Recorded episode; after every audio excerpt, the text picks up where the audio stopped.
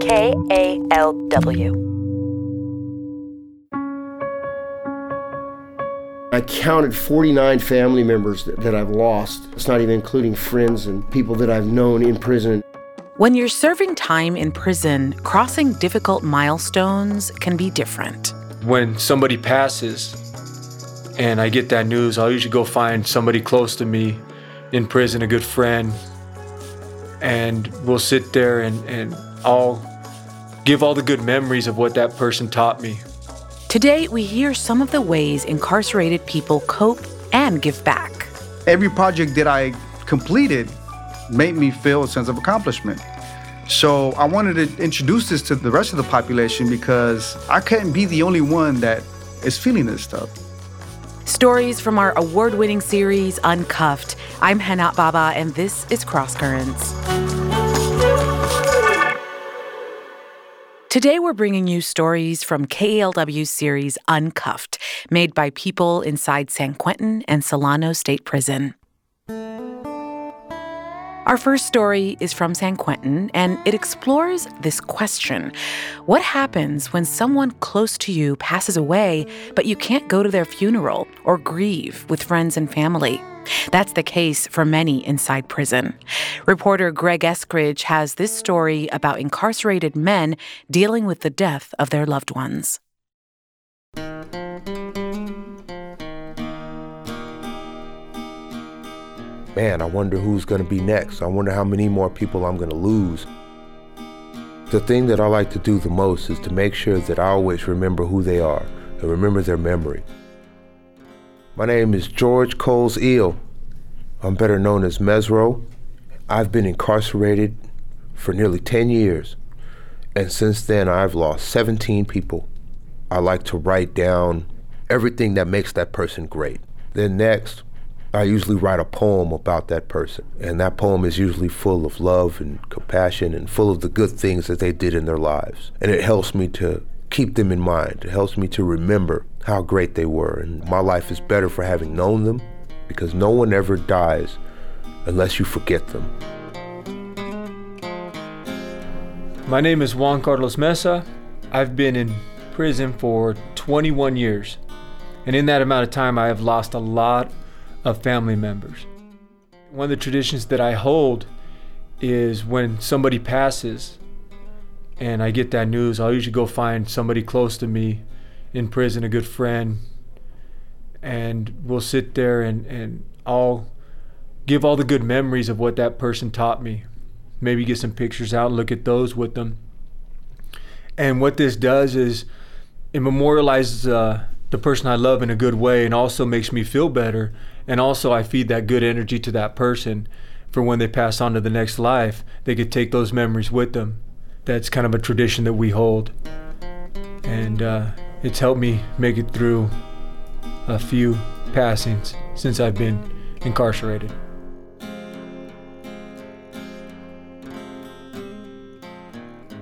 My name is Richie Morris, and I've been in prison for thirty-one years. And in that time, I've lost forty-nine family members and countless friends and associates. Uh, I, I don't know the full number. What I used to do is when I would lose someone that was close to me, I would either get drunk, I'd make myself some whiskey and get drunk, or I'd shoot dope in my veins, or I'd smoke myself crazy with weed, because I didn't want to deal with the pain. I didn't want to deal with the hurt. The fact of the matter is, and those that have been in prison for a while know that we can get anything we want in here. We can get anything, you know. If I choose, if I was to choose to go that direction, the difference is now I don't choose to go that direction. When I'm hurting, when I feel desperate, when I feel lonely, when I feel isolated, rather than go to my addiction or feed my addiction, I go to my music. Music is my medicine, it heals me.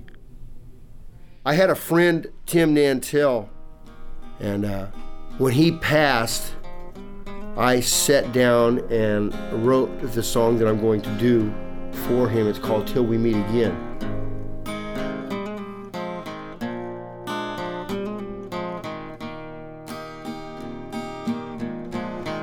until we meet again. I remember you, good friend,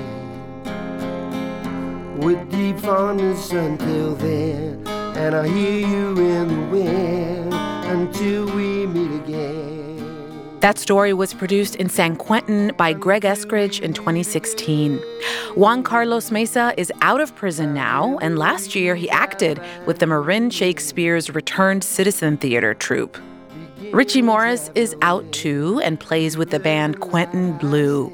You can find more information about all that at kalw.org slash crosscurrents. And this road we travel alone, just an old familiar song,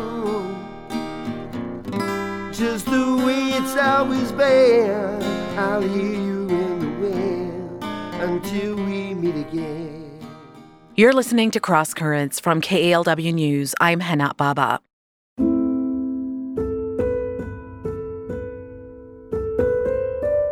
This next piece comes from Solano State Prison. Uncuffed producer Joe Kirk spoke to a former abuser who began teaching a class for people who've been violent towards their partners and families. And a warning, this piece does contain descriptions of violence and abuse. In my time in prison, I have noticed that a lot of the men around me are incarcerated for some form of domestic violence. Floyd Henley is one of these men. Throughout his stay, he has not only attempted to rehabilitate himself, but has changed the lives of many of the men around him. Domestic violence is something that we rarely used to talk about. What happened behind closed doors stayed behind closed doors. Here is his story. In the beginning of each of our groups, we have an entrance. And we dedicate each um, group session to somebody. And I'd like to dedicate this to Sheila Vallon and Steve Phillips, my murder victims. Okay. Violence was something that I learned as a young child, being exposed to it. Uh, domestic violence is something that is learned. And um, most of the time, it's in the family that it gets picked up. It's passed from generation to generation. I never thought of myself as violent, but the more I read about um, domestic violence and I go back and look at my past, I see where I used violence to solve situations. Anytime that there was a problem, violence was a, a way to do it. But violence was used after we tried to manipulation. A lot of times it, when I was trying to control Sheila, it was just, uh, I could do it with a look. Okay. Um, I could use my voice, tone of voice. And it was all about control. And um, could you start to notice the fear in her? Yes. You know? Yeah. I, I could see where I was able to control. And it was something that I had seen as a child. It's something that had been done to me, so I knew how to do it to the next person. Did you ever progress to physical violence? Yes. Slammed Sheila against a wall, uh, hit her, hit Sheila. Yeah, you're, what you're doing is you're reenacting what was done to you as a child, and you know it worked on you, so you're doing it to the next person. Now, after you committed these these acts, like the aggression and the violence, uh, were you ashamed of yourself afterwards? Oh, yes. Uh, the, the shame sets in, and that's where you go to the honeymoon stage. Okay. Where you promise it'll never happen again. That's when you bring the flowers. That's when you're on your best behavior. The problem is, is that's just part of the lie. When did you decide to first get into the domestic violence classes that you're in? I knew something was wrong, but I, I didn't know exactly what. Okay. And then, then I started taking psychology classes and started to learn that this was a, a conditioned response from my childhood, that I had watched it in both sides of my family, my grandparents. I had extremely um, abusive grandfathers. I had um, abusive parents. And I saw the um, arguments, and I saw violence.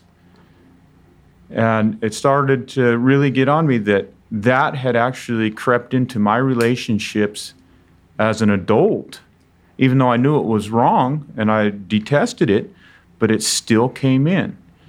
And I I wanted that out of my life. And the only way to do it was, I found out, was to go back, and I had to deal with the past. You guys are in uh, dorm six. Dorm six is kind of the uh, the dorm the groups are held in. Yeah. It has paintings on the wall. It's got correct? paintings. It's got murals on the wall.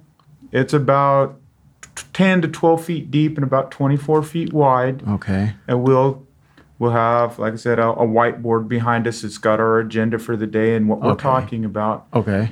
And we'll start off, one person will read out his homework. Okay. Whatever the subject was that day. And then sometimes we have questions, sometimes it's feedback, and sometimes it's just support. And it's really kind of liberating to see that men actually, when they get to the root of their problem, they become more relaxed. You can actually see it in their face sometimes, how relaxed they get. The group that I facilitate now, I'm the only one left of the original group. Everybody else has paroled. Uh, and it's amazing that so far, none of them have come back. Yeah, we're doing good there. That's the other thing I've noticed about your uh, your group is that uh, in the in prison, you get a lot of uh, people are nosy. And when a guy, a lifer comes back from the board, you find out whether they got a, you know, a, you know, found suitable or not. And a lot of guys that are in here that I've seen for domestic violence Uh, that haven't taken your class or haven't taken a class like yours, the, bo- the board's always no, no. But every guy that's taken your class, the board's like, okay, like we're going to let him go. Yeah. Good job. It's so, doing good. We've, we've had a real good success rate. This is a long-term group. Most of the people that are being found suitable have been in it two, three, four years. And that's a lot of exposure. And the other thing is they're helping new members that show up. Yeah. And, you know, it, it goes right back to that A A thing that uh, addict can best understand another addict. And they've been there, they've been at the bottom, and they're trying to come back. After doing this story, I did a lot of thinking. Even though it is my opinion that Floyd has changed, there's still one thing we cannot forget about. This story is about Sheila. We can't forget about her or the senseless violence that other people like her have endured. If you know someone that is in a situation like this, do something, because you never know if it'll be your last chance.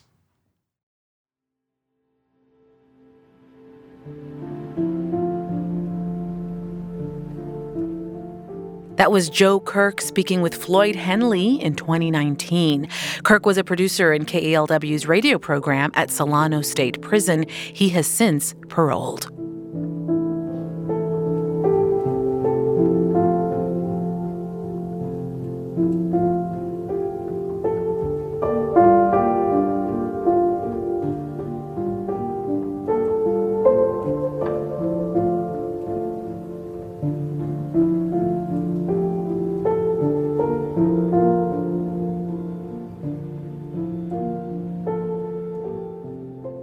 This is Cross Currents. I'm Hana Baba.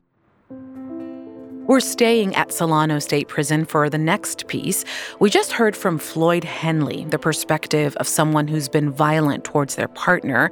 Next, we'll hear about being the recipient of violence. About one in six male prisoners in the U S report being abused as children. Both Joey Pagawan and Spoon Jackson share that experience. And in this conversation from twenty nineteen, Joey talks with Spoon about letting go and about what he calls working with feelings.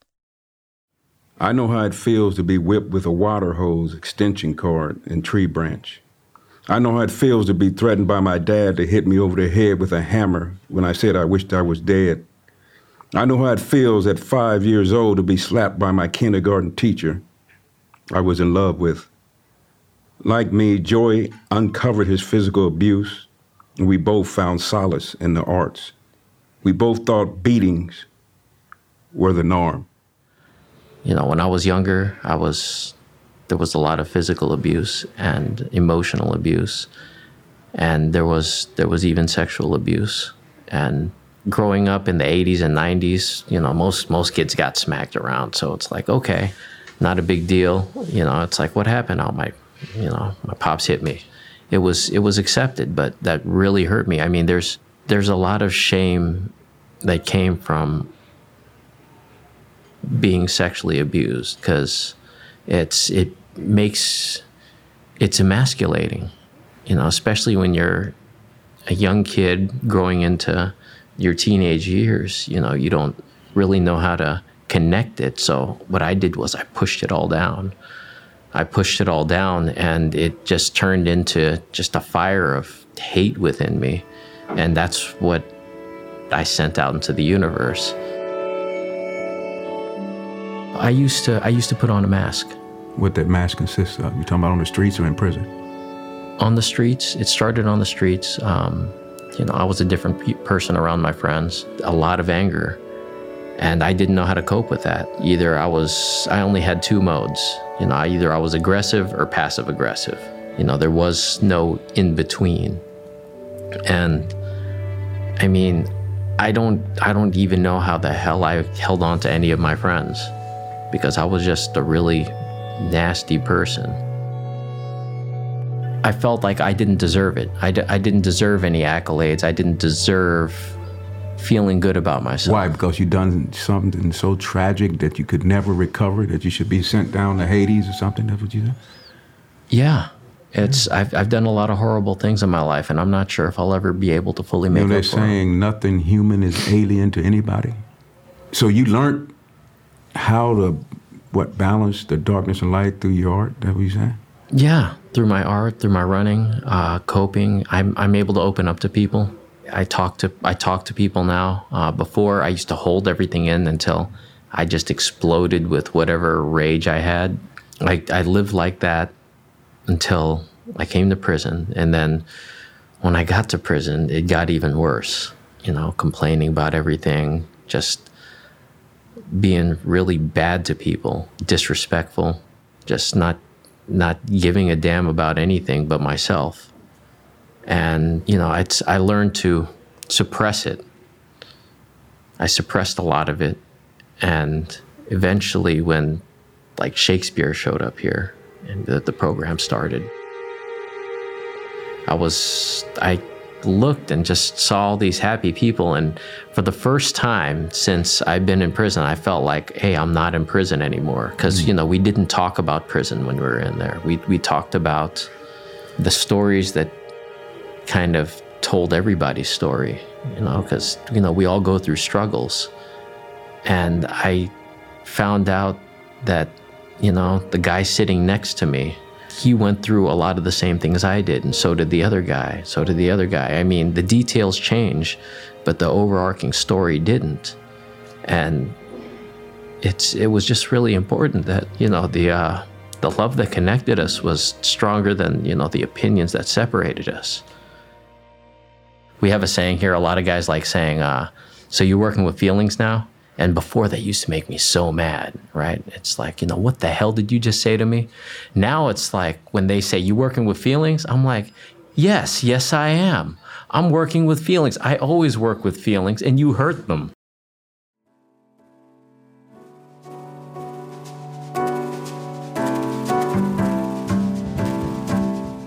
That was Joey Pagawan speaking with Spoon Jackson in twenty nineteen at Solano State Prison.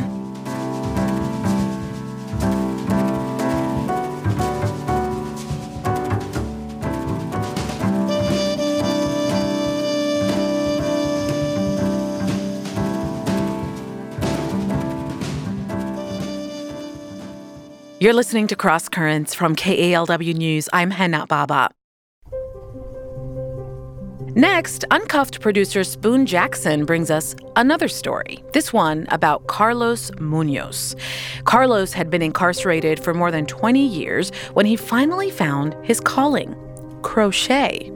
At first, he was embarrassed to crochet in front of other men. He did his stitching while hiding behind cell blocks. But over time, Carlos brought out his art, and he shared it with the world. One of the things about the more complex projects is that you have to follow instructions. Mm-hmm. If you don't follow instructions, of course, just like our lifestyle, we get in trouble, right? But in crochet, what what happens is if I don't follow instructions, my project begins to take a different direction, right? And it begins to shape differently. And that's a principle that I actually share with the guys as well. My name is Carlos Munoz, and I am the coordinator and facilitator of The Rock, reaching our communities crocheting. When I initially arrived to this prison, Solano State Prison in California, I found myself a lot of idle time. And I, I began to look for different um, hobbies, and I came across crochet. And that's how I started. I wanted to give a sweater to my mom and my sister. But initially, I was really shy. Yeah. I was really shy. I was kind of timid, and I used to hide behind the barracks, behind the bunks, and do it on my own. And do your crocheting? Do my crocheting, yes. So you think there's stigma behind uh, crocheting? Absolutely. Well, you know, at first I thought that, you know, this is a women-dominated craft. How can I be doing it in prison, especially, you know, the culture in prison, hyper-masculine environment, an environment full of dominance. So I figured, how am I going to be doing this in here? Once you got the knack for crocheting, how did that make you feel inside? It gives me a sense of uh, accomplishment, a, a sense of uh, self-worth, because I'm learning a skill that I actually kind of was very timid to before. And every project that I completed made me feel a sense of accomplishment. Mm-hmm.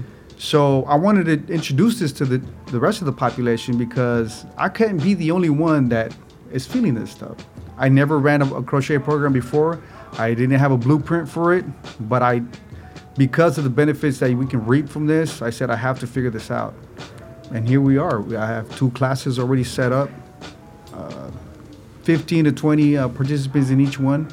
We donate to uh, the Veteran Homes of California. One in uh, one of the locations is in Yonville. The other one is in uh, West L A. I know your individuality and your individual art comes out in it, right? Mm-hmm. Where you do your yes. individual style. Yes. Yeah. Okay. And that's very important. Individual so, footprint, yeah. Right. And I'm glad you brought that up, because I've looked into the effect of colors, right? What does each color invoke in a person? Mm-hmm. And the more brighter and vibrant colors that we come across with, because all we've seen is, is white and gray mm-hmm. and black, and you yeah. know, darkness, right?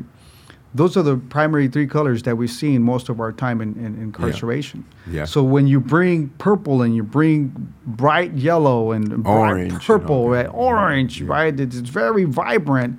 It changes the mood, and it could be happiness, it could be joy, it could be peace, it could be love, right? Through red, white, you know, purple, yeah. yellow. Because I know a couple of people that's in the class, and they they really enjoying it too, and they come back. And I see him in the day room over there crocheting. I say, yeah, I know Carlos. yes. you know? yeah. yeah, you know what? Everybody came out of those barracks, and they crochet openly in yeah. front of everybody else now. And it's and it's amazing for me, because we have actually, at first, people will question themselves and the reputation in prison, of course, and yeah. said, you know, yeah. I'm going to take this challenge yeah. and take the criticism as long as I'm able to give back to my community. One of the people who inspired me to give back has been Ellen DeGeneres, the show. Ellen DeGeneres? Ellen DeGeneres. I always yes. liked her. She cool. Yes. She finishes she cool. off her program as being, uh, be kind to one another. Yeah. That's so beautiful. I yeah. began to do that, and it's very powerful. And it's actually healing when you become yeah. be kind to uh, somebody else. And the guys learn a lot. Yeah. They have learned a lot. It's a very forgiving craft. One of the, one of the things that I actually sh- uh, share with them is, they make a mistake and they continue on, right? And they come back and they notice their own mistakes in the craft. And I say, you know, one thing, one beautiful thing about crochet is all you have to do is pull on the string and redo it all over again. Mm. But we have to be mindful of our mistakes. That's a great metaphor for life, too. Absolutely. Yeah. And the thing about crochet is very forgiving, right? All you have to do is pull on a string, go back to where you made your mistake, and just redo everything all over again. You don't have to throw away the, the yarn. Inmates are now open-minded to, to the craft, and they're realizing that they've had the wrong perception on what crochet is. I've been incarcerated for twenty-seven years, and I never imagined I would crochet myself. Not in a million years. Didn't, I didn't even have it in my plan. It's something that lasts, you know, sort of like a painting or, right. you know, so, or a poem. Yeah. Absolutely. So a lot of the uh, stillness that the craft demands from from a, a person that crochets is something that an inmate has not experienced mm-hmm.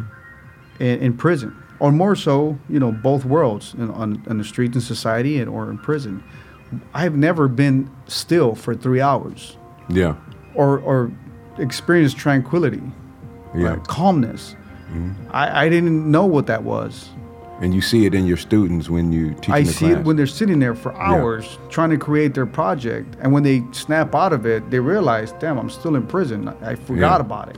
Right? Mm-hmm. It's time to, it's time to clean up, guys. And they turn around like, what what happened?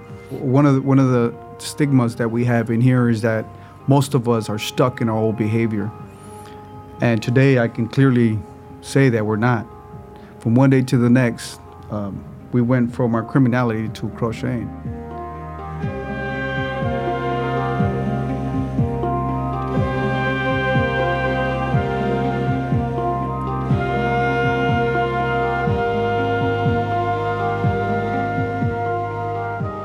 That was Carlos Munoz speaking with Spoon Jackson at Solano State Prison in twenty nineteen. Since that interview, Carlos was granted parole after twenty-six years of incarceration. You can hear more stories from people inside Solano and San Quentin state prisons on the podcast Uncuffed. Uncuffed is supported by the California Arts Council and the Department of Corrections and Rehabilitation. The producers fact-check to the best of their ability, and all stories are approved by an information officer.